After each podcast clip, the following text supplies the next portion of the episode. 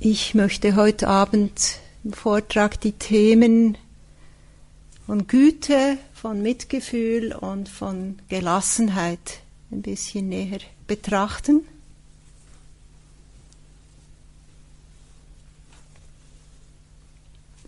Pema Chodron, wahrscheinlich einige von euch ein Begriff ist, die eine Nonne amerikanischer Herkunft in der tibetischen Tradition ordiniert, die auch Schülerin war von Chogyam Trungpa Rinpoche, erwähnt in einem, einem ihrer Vorträge, die ich gehört habe auf CD, dass es in unserer Praxis darum gebe, learning to relax with the panic.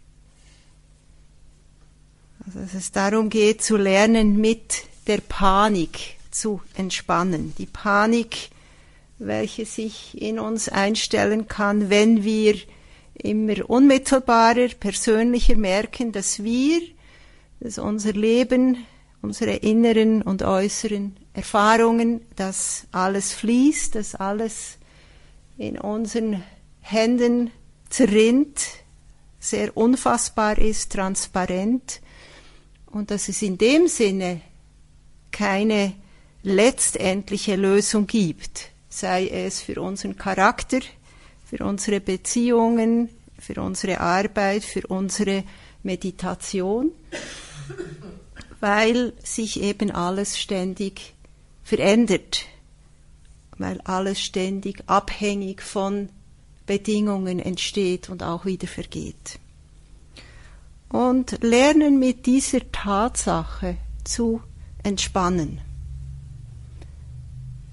Leicht gesagt, nicht leicht getan, wie wir alle wissen. Eine große Herausforderung.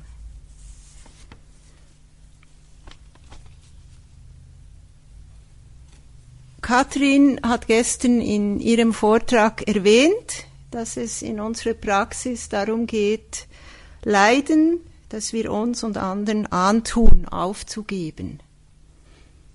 Und es gibt eine Zen-Geschichte, die gerade dies sehr deutlich äh, anspricht. Heißt, gib auf. Ein bereits älterer Mönch kam zu einem Zen-Meister und sagte, ich habe in meinem Leben eine Vielzahl von spirituellen Lehren aufgesucht und nach und nach immer mehr Vergnügungen aufgegeben, um meine Begierden zu bekämpfen. Ich habe lange Zeit gefastet, jahrelang mich dem Zölibat unterworfen und mich regelmäßig kasteit. Ich habe alles getan, was von mir verlangt wurde, und ich habe wahrhaft gelitten, doch die Erleuchtung wurde mir nicht zuteil. Ich habe alles aufgegeben, jede Gier, jede Freude, jedes Streben fallen gelassen. Was soll ich jetzt noch tun? Worauf der Meister antwortet, gib das Leiden auf.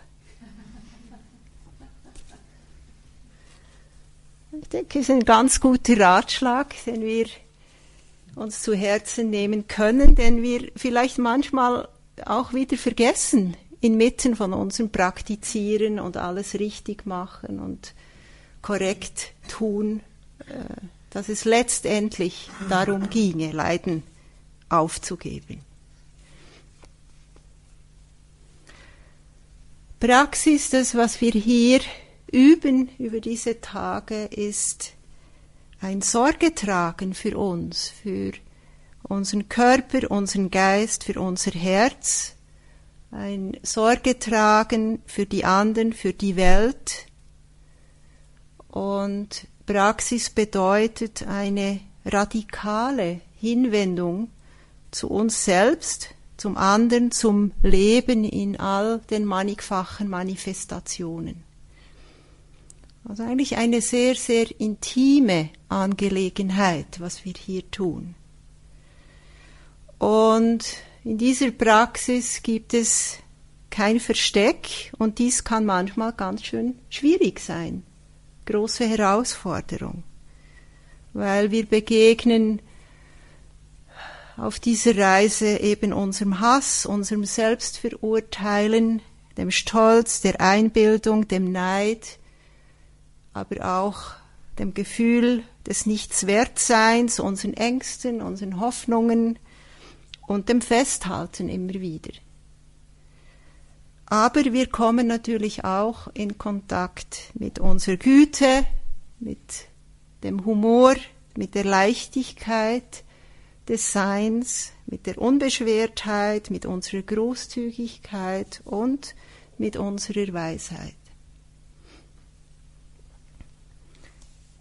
Wir denken vielleicht des Öfteren negativ über uns selber, aber wir merken auch auf diesem Weg, dass es eine große Portion an Offenheit, an Mitgefühl und Freude in uns gibt bereits.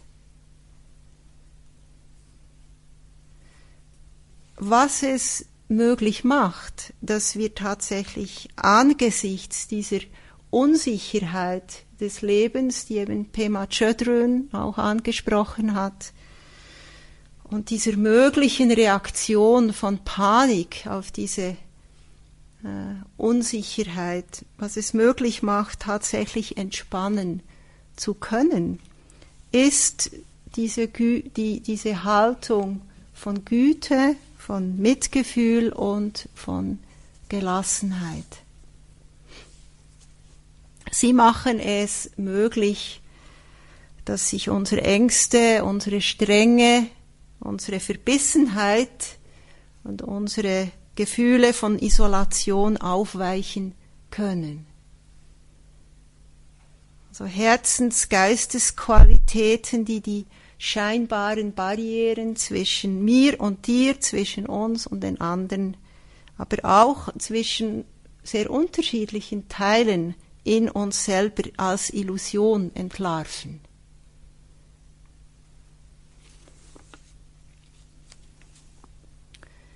Also es geht in dieser Praxis nicht darum, uns abzumühen und wenn wir dann eines Tages diesen inneren Kampf gewinnen werden, wir ein liebevollerer oder ein weiserer Mensch sein werden, sondern wir lernen uns mit der Güte, mit dem Mitgefühl, mit der Weisheit, die wir bereits haben, die bereits vorhanden ist, zu verbinden immer wieder. Und diese Güte und dieses Mitgefühl werden durch Weisheit und werden durch Gelassenheit gestärkt und stabilisiert. Sie sind die Grundlage dieser Herzensqualitäten. Sie machen sie stark.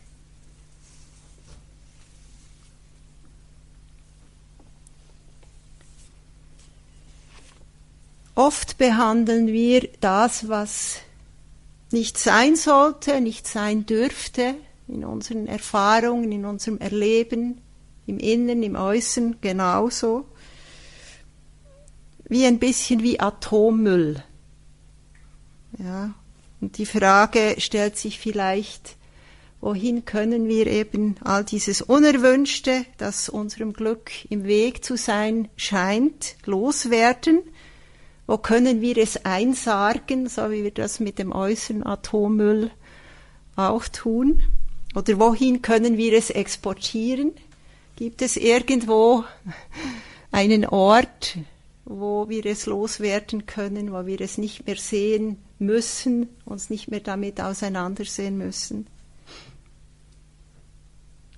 Ich denke, es ist eben diese anteilnehmende diese interessierte, dieses interessierte Gewahrsein oder die liebevolle Hinwendung zu gerade unseren Unzulänglichkeiten, die wir entdecken, aber auch zu den Stimmen in uns, die uns besser finden als die anderen, die stolzen, die eingebildeten, die arroganten Stimmen in uns, die es uns offenbart, dass eben all diese Bewertungen und Schlussfolgerungen letztendlich eigentlich ein Mythos sind. Ja, dass sich weniger gut fühlen und schlecht fühlen genauso, dass sich besser fühlen als die anderen, dass diese Evaluationen auf Sand gebaut sind und auf sehr unstabilem Grund. Also ob wir uns jetzt an Erfolg festhalten, Erfolg in unserem Leben, Erfolg in unserer Meditationspraxis oder uns mit dem Misserfolg identifizieren, in beiden Fällen werden wir leiden.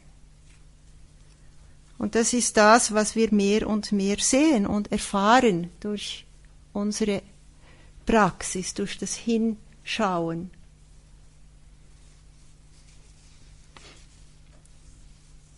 Also wir brauchen immer wieder ein gütiges Herz und einen offenen Geist, der eben bereit ist, von allem zu lernen. Und es gibt ein Gedicht von Rumi, dem großen Sufi-Dichter, der das in seiner ganz eigenen Sprache ausdrückt. Wenn Gott sagen würde, Rumi, erweise allem Ehre, was dich in meine Arme geführt hat, dann gäbe es keine Erfahrung meines Lebens, keinen einzigen Gedanken, kein einziges Gefühl, keine einzige Handlung, vor der ich mich nicht verbeugen würde.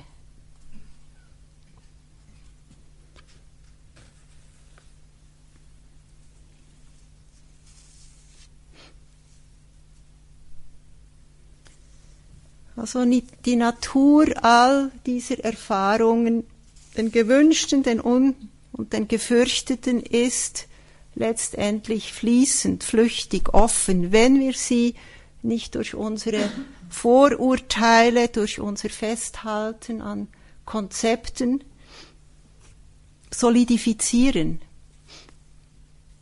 Und ich möchte hier auch noch ein Beispiel anfügen, vielleicht ein bisschen ein absurdes Beispiel, wie weit wir manchmal gehen können mit dem Festhalten an unseren Konzepten. Ein Mann spricht einen anderen auf der Straße an. Hübner, was ist los mit Ihnen? Früher waren Sie klein, nun sind Sie groß. Früher waren Sie dick, jetzt sind Sie mager. Früher hatten Sie eine Glatze, jetzt haben Sie lange Haare. Früher, ich heiße doch gar nicht Hübner, unterbricht ihn der Passant. Was? Hübner heißen Sie auch nicht mehr?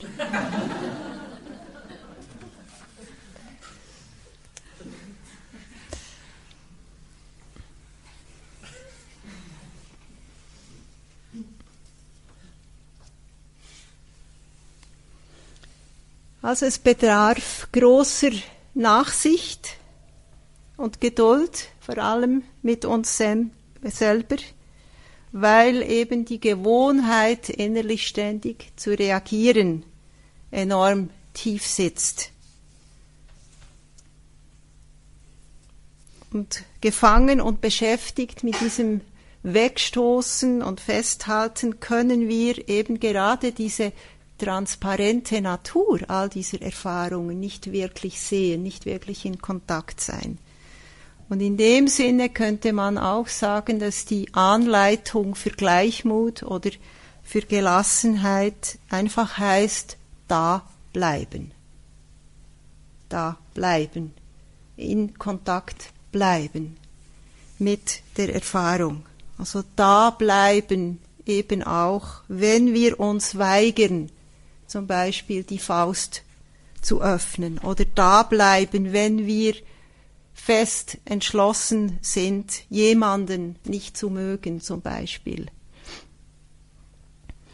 Und durch diese Bereitschaft da zu bleiben, mit ganz egal, was die Erfahrung ist, mit dieser ganzen manchmal ja auch Katastrophe des Lebens, die, wir erfahren, ohne eben uns zu rechtfertigen, ohne uns zu verdammen, sehen wir letztendlich, dass eben auch eine geschlossene Faust genau dieselbe Natur hat wie eine offene Faust.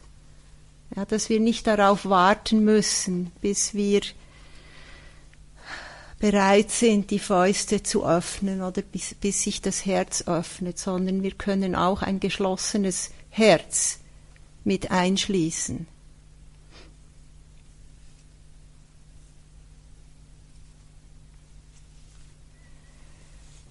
die Qualität von Gleichmut, die eben entsteht, wenn wir uns üben darin, da zu bleiben mit den erwünschten, mit den unerwünschten Erfahrungen, bedeutet nicht Gleichgültigkeit.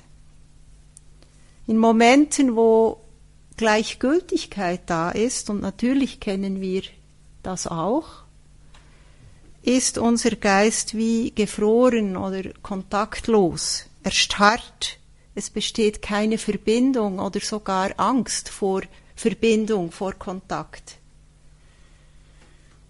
Wenn Gelassenheit da ist im Geist, ist er sehr beweglich, er ist eben verbunden, ist auch furchtlos in diesen Momenten.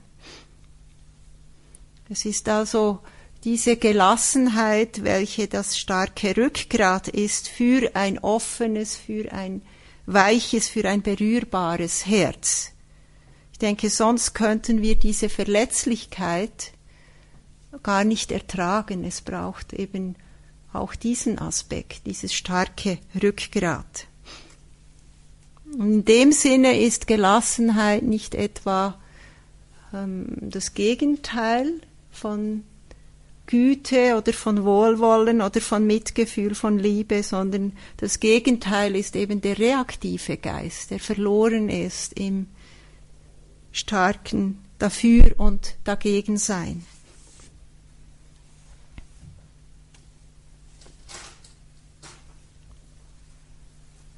Franz von Sales hat einen sehr schönen äh, Ausdruck, finde ich, gebraucht für diese Qualität oder ein Ausdruck, der diese beiden Aspekte zusammenbringt, der Güte und der Gelassenheit.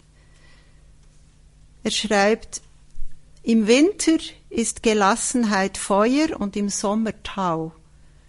Sie weiß in Überfluss zu leben und Armut zu ertragen. Sie zieht in gleicher Weise Nutzen aus Ehrungen und Verachtung, nimmt Freude und Schmerz mit nahezu gleichgestimmtem Herzen an und erfüllt uns mit einer bewundernswerten Milde. Also die Gelassenheit erfüllt uns mit einer bewundernswerten Milde.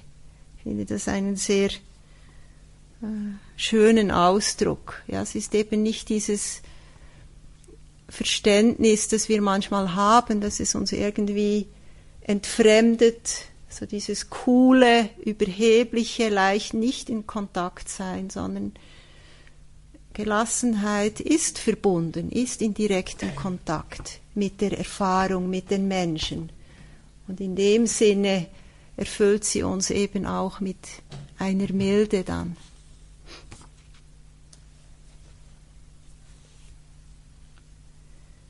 Man könnte vielleicht auch sagen, dass die Güte oder das Mitgefühl ein bisschen wie die Temperatur der Gelassenheit sind. Oder Gelassenheit ist wie der große, weite Himmel und die Güte vielleicht ein bisschen die Wärme eines warmen Sommerabends. Die gehören irgendwie zusammen, ja, sind nur andere Aspekte.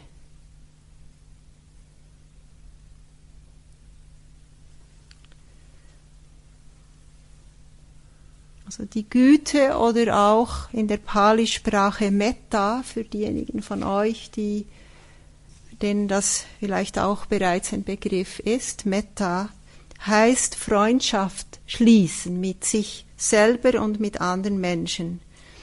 Es ist die Güte, die Wertschätzung für Teile in uns, die wir mögen, für Lebewesen, die wir gern haben, die wir wertschätzen. Es ist aber auch Güte für die Teile in uns, die wir nicht mögen, die unschön sind, für die wir uns vielleicht sogar schämen. Und Oscar Wilde hat in einem seiner Bücher geschrieben, es ist nicht das Perfekte, es ist das Unperfekte, das unserer Liebe bedarf. Ja, dass wir uns immer wieder daran erinnern. Es ist in Momenten, wo wir keine Geduld haben, ja, wo wir eben geduldig und gütig sein müssen mit uns.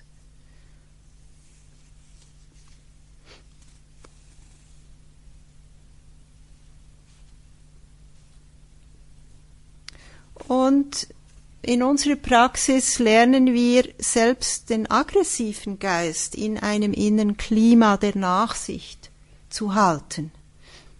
Weil, und das ist auch etwas, das wir immer wieder selber erfahren, weil wir es doch auch immer wieder selber tun.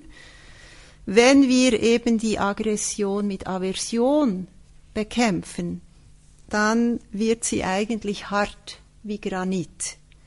Wenn wir ihr jedoch mit Güte begegnen können, erfahren wir, dass auch sie letztendlich nicht solide ist, sondern auch sie eben flüchtig und leer von Festigkeit, von ihrer Natur her. Und in dem Sinne, was vielleicht vorher wie Gift aussah, nämlich diese Aversion in uns, wird zu unserer Medizin. Und der Trick darin ist eben diese Milde oder die Güte, diese innere Haltung der Geräumigkeit, der Toleranz, des etwas gewähren Lassens, was nicht heißt, uns dafür zu rechtfertigen oder noch eins draufzusetzen. Ja, auch das wäre nicht diese Qualität, sondern einfach etwas so zu belassen, wie es gerade ist. Eine Erfahrung in uns oder eben ein Wesen, uns oder ein anderes.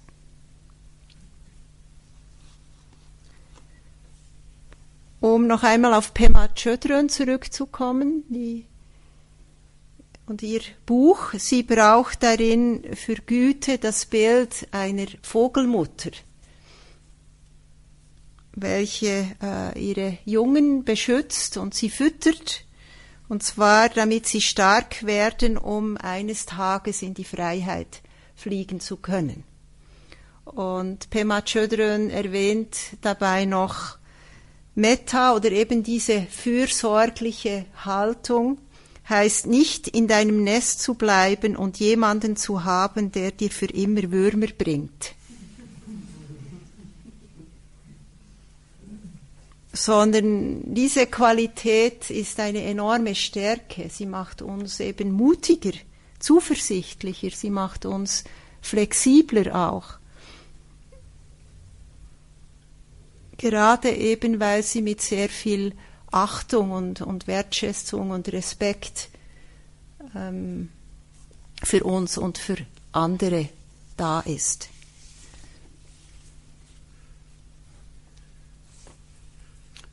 Und wenn wir nicht so in unseren Vorurteilen und unseren Reaktionen verloren sind, in Momenten, wo wir uns selber nicht so sehr als Zentrum der Welt betrachten, wie wir das immer wieder tun, in solchen Augenblicken ist es auch ganz natürlich, dass wir angesichts von Leiden unseres oder das eines anderen Wesens eben mit Mitgefühl reagieren. Also diese Qualität, vielleicht eine andere Schattierung von dieser Güte, Karuna genannt in der Pali-Sprache, hat mit unserer Beziehung zu Schmerz zu tun.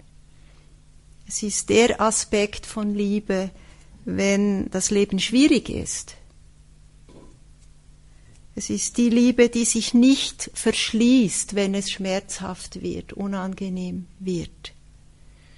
Mitgefühl ist der Mut, mit dem Schmerz da zu bleiben, mit dem Schmerz zu entspannen und nicht in einen Kampf zu gehen, nicht zu dem, was bereits schmerzhaft und leidhaft ist, eben noch etwas hinzuzufügen, indem wir hm, etwas anderes fordern.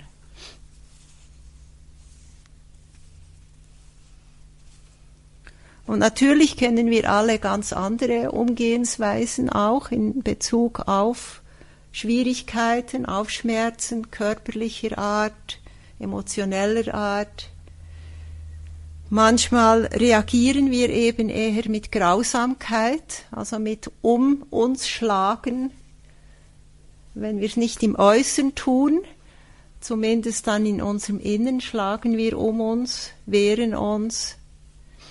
Oder wir reagieren, und das wird äh, in der buddhistischen Tradition der nahe Feind genannt. Wir reagieren mit, mit dem, nämlich mit einer Art äh, Mitleid, könnte man vielleicht sagen oder übersetzen. Und äh, der Unterschied vielleicht von Mitleid und Mitgefühl, Mitleid besteht immer noch so eine Art Gefälle.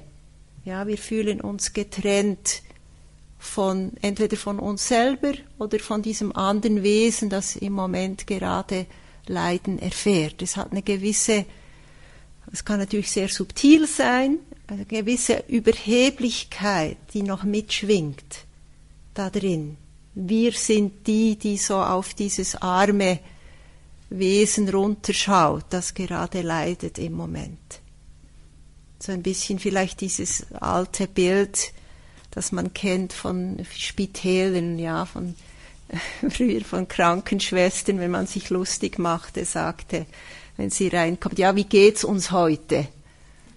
Ja, so ein bisschen, war zwar gut gemeint, aber irgendwie trifft's nicht ganz den Nagel auf den Kopf.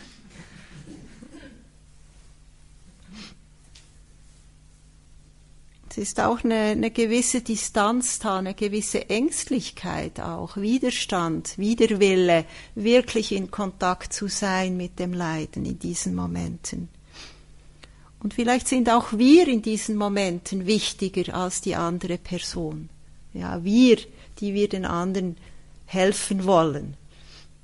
Und in Momenten, wo, wo wirklich dieses echte Mitgefühl mitschwingt, und natürlich kennen wir das alle, diese Momente, mm, ist immer eine Beziehung unter Gleichwertigen vorhanden. Ich denke, in dem Maß, wie wir mit unserem Leid mitfühlend sein können, in dem Maß, wie wir okay sein können, in Kontakt mit unserem Leid zu sein. In dem Maße haben wir auch die Kapazität, mit dem Leiden eines anderen zu verweilen, es nicht weghaben zu müssen gleich sofort. Und die Frage ist hier, wie können wir diesen Herzmuskel stärken?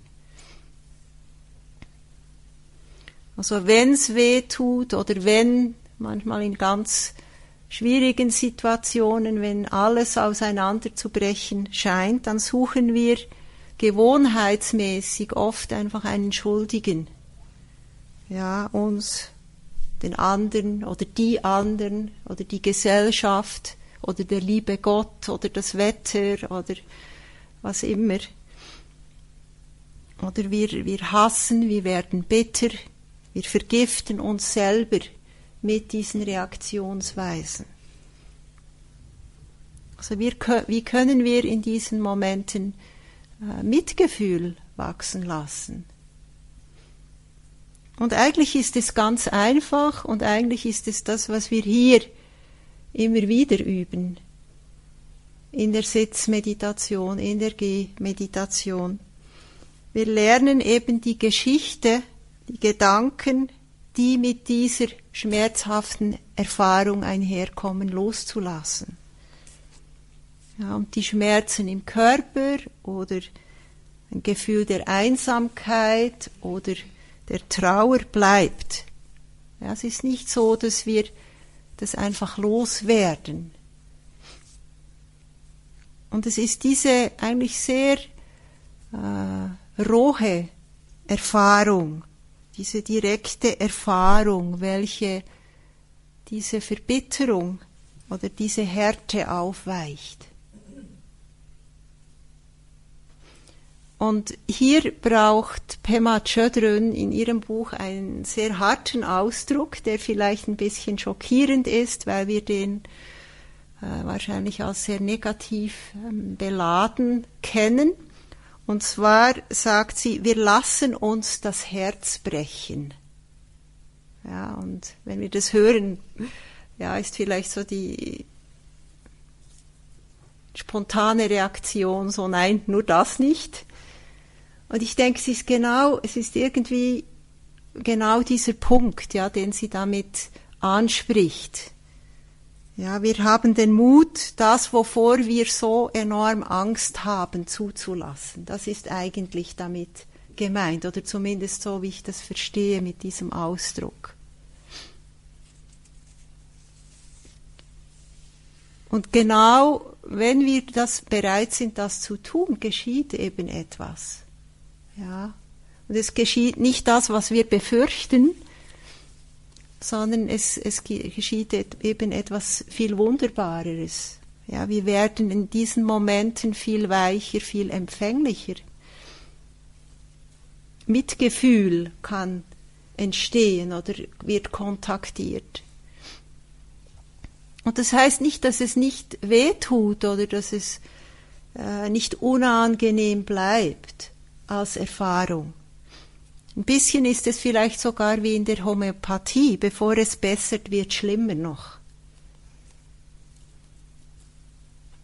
Ajahn Chah, der große äh, thailändische Meditationsmeister, war auch Lehrer, eines meiner wichtigsten Lehrer von Ajahn Sumedo, hat gesagt, es gibt Leiden, das zu mehr Leiden führt und es gibt Leiden, das zum Ende des Leidens führt. Und ich denke, es betrifft eben genau diese Stelle, ja, diesen Ort, an den wir alle immer wieder kommen. Ja, durch diese Bereitschaft,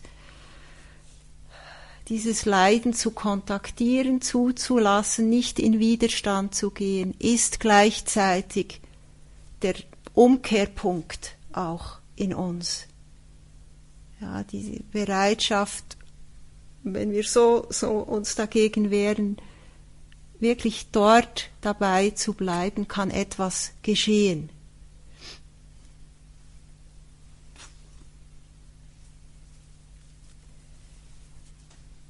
Und manchmal, glaube ich, merken wir nicht im Moment, was wir durch unsere Bereitschaft da zu bleiben lernen. Ja, ich glaube nicht, dass es immer Manchmal schon gibt es diese begnadeten Momente, aber manchmal ist es nicht so unmittelbar äh, wahrnehmbar für uns. Und hier mh, mm, auch eine Geschichte, die ich wiederholen möchte, auch wieder. Eine Geschichte, die Pema Chodron erzählt, und zwar von einem langjährigen Schüler, der ihr berichtet hat, dass er in äh, Los Angeles Billard spielen ging, so wie er das unzählige Male vorher getan hat. Und er ist offensichtlich so ein bisschen ein, äh, eher so ein bisschen Macho-Typ mäßig und äh, er hätte dann seine Lederjacke an den Stuhl gehängt in diesem Billardsalon und als er aufgeschaut habe, ähm, sei seine Jacke äh, verschwunden gewesen und er hätte drei Typen gesehen, ein bisschen ähnlich groß und kräftig wie er, die ganz hämisch lachten und ihn beschimpften. Und der Schüler von Pema Chodron beschreibt dann weiter, dass er hm, normalerweise in dieser Situation total ausgerastet wäre. Und er hat dann aber bemerkt zu seinem eigenen Überraschung, dass er in diesem Moment, und zwar ganz spontan, äh, sich erinnert hat an all die Menschen in der Welt, die zu eben genau diesem gleichen Zeitpunkt auch klein gemacht werden. Irgendwie kam dieses innere Bild äh, spontan in ihm hoch. Und er konnte ganz unmittelbar nachfühlen, wie sich das eben anfühlt, klein gemacht zu werden, äh, wenn ein jemand hämisch zugrenzt. Und anstelle von Wut, wie das gewohnheitsmäßig der Fall war, war eben Mitgefühl präsent. Und hier vielleicht noch ein wichtiger kleiner Anhang es hat ihm seine Lederjacke nicht zurückgebracht. Wir haben ja manchmal so diese ein bisschen äh, glorifizierenden Vorstellungen dann von Happy Ends und also die Geschichte hatte ein anderes Happy End in dem Moment. oder einen anderen Happy Anfang, nämlich eben den Anfang von Mitgefühl in seinem äh, Erleben.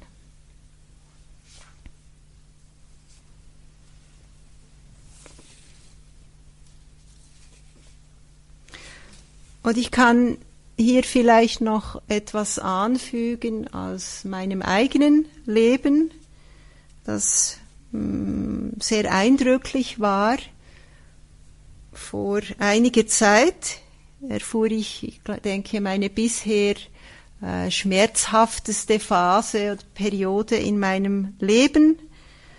Eine Phase, wo mein Körper äh, aus unerklärlichen Gründen enorm geschmerzt hat. Man hat auch nichts herausgefunden, weshalb das so ist. Ich habe dann zusätzlich noch äh, eine Gürtelrose ähm, bekommen über drei Monate, eine sehr heftige und alle vielleicht von euch, die das auch schon erfahren haben, was ich niemandem wünsche, weil äh, es hat mich wirklich ziemlich an die Grenzen meiner äh, erträglich der Erträglichkeit gebracht. Und zu gleicher Zeit war es auf, äh, auf emotionaler Ebene sehr schwierig. Meine Mutter ist an Alzheimer erkrankt und mein Vater, der äh, getrennt von ihr lebt, hat auf andere Art und Weise, war irgendwie alles am Zusammenbrechen in seinem Leben. Ich bin die einzige äh, Tochter das heißt, äh, verantwortlich musste schauen im Äußeren, was getan werden kann. Äh, äh, kurze, der lange Rede, kurzer Sinn. Ich möchte euch hier nicht meine Krankheitsgeschichte äh, wiedergeben. Es geht mir nicht um das. Wir alle haben unsere Krankheitsgeschichten. Aber ähm, durch diese langen, wirklich sehr, sehr langen Strecken von, von wirklich Wüste, ja, die ich da erlebt habe in einem Ausmaß, wie ich es vorher in meinem, ich denke doch sehr begnadeten Leben bisher äh, nie erfahren hatte, ja, wo, wo wirklich streckenweise alle Lebensfreude abhanden gekommen war, etwas, das ich eigentlich nicht so gekannt habe vorher, dass ich das dass mir das auch passieren kann, habe ich immer wieder dazwischen und wirklich völlig äh, überraschenderweise mh, hm, diese funkelnden Momente eben des Mitgefühls erfahren. Ja, und ich weiß noch, sie kam vor allem inmitten dieser Gürtelrose-Geschichte, ja, wie ich da so in meinem Bett lag oder aufstand oder nirgendwo ein Ort, wo ich mich irgendwie hätte entspannen können. Die funkelten irgendwie so auf wie Rubine und wie Diamanten. Und ich habe gemerkt, dass diese Auseinandersetzung eben mit all dem Leid, Leid, das Leid meiner Eltern, mein eigenes in diesen Momenten, irgendwie wie unaufhaltsam diese Spuren von Arroganz wegraspelten. Es war so das, der Ausdruck, der bei mir ganz spontan raufkam. Ja, diese, hm, ja, in Zeiten, in welchen wir hm, Erfolg haben, wo es uns gut geht, in denen alles läuft, so wie wir es uns wünschen, sich ja sehr leicht eben diese Überheblichkeit auch einschleicht. Und manchmal merken wir es gar nicht, sondern wir merken es erst, wenn es dann eben nicht mehr so läuft. Als ob dies alles unser Verdienst wäre, dass es so gut läuft. Und vielleicht hier noch äh, zu dem eine Geschichte von eben diesem Dünkel, den wir immer wieder anheimfallen dass wir nicht sehen, dass all diese Erfahrungen eben die Erfolge, die, die angenehmen Umstände, aber genauso eben die Misserfolge, die wir alle erfahren müssen und, und die schwierigen äh, Momente, dass die letztendlich alle aus äh, Bedingungen entstehen und nicht einfach wir es sind, die sie kreieren und die verantwortlich sind dafür. Ich denke, diese Geschichte von Mullah Nasruddin illustriert das äh, ganz schön, diesen Dünkel. Mitten in der Nacht bekam Mullah Nasruddin Durst und ging hinaus zum Brunnen, um Wasser zu schöpfen.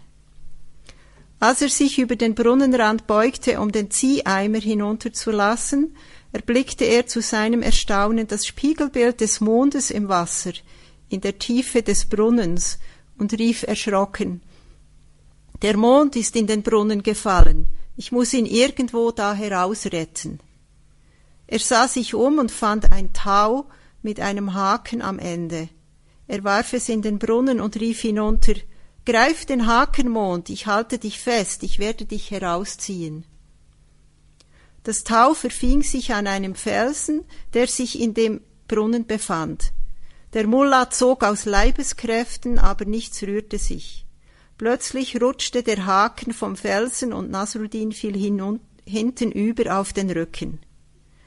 Als er so dort lag, sah er den Mond hoch oben am Himmel.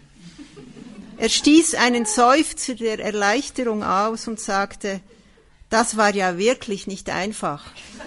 Aber es ist ein wunderbares Gefühl zu wissen, dass ich den Mond aus dem Brunnen befreit habe.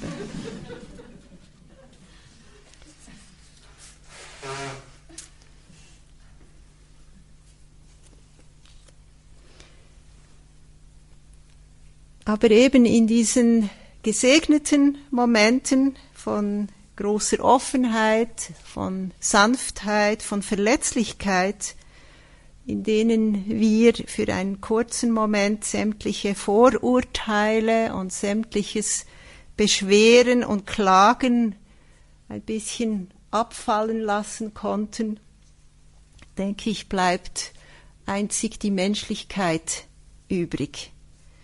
Und mit ihr der Wunsch, Leiden, wo immer es auch sein möge, lindern zu helfen. Und ich denke, dass eben dieser Wunsch und die Verbundenheit, die in diesen Momenten mit dem Leben spürbar ist, letztendlich das ist, was unserem Leben einen Sinn gibt. Ich möchte enden mit einem Gedicht von Meister Eckehart aus der christlichen Tradition. Es heißt, denn Liebe macht das.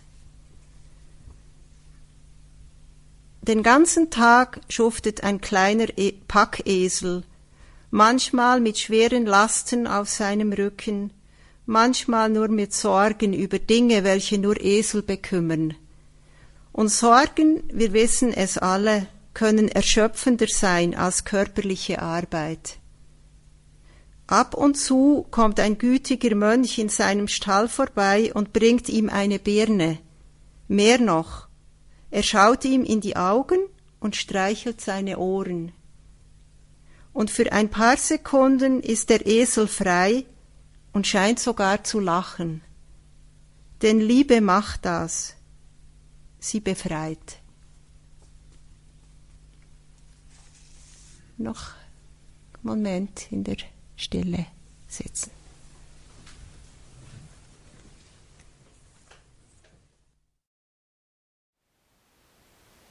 Thank you for listening. To learn how you can support the teachers and Dharma Seed, please visit dharmaseed.org slash donate.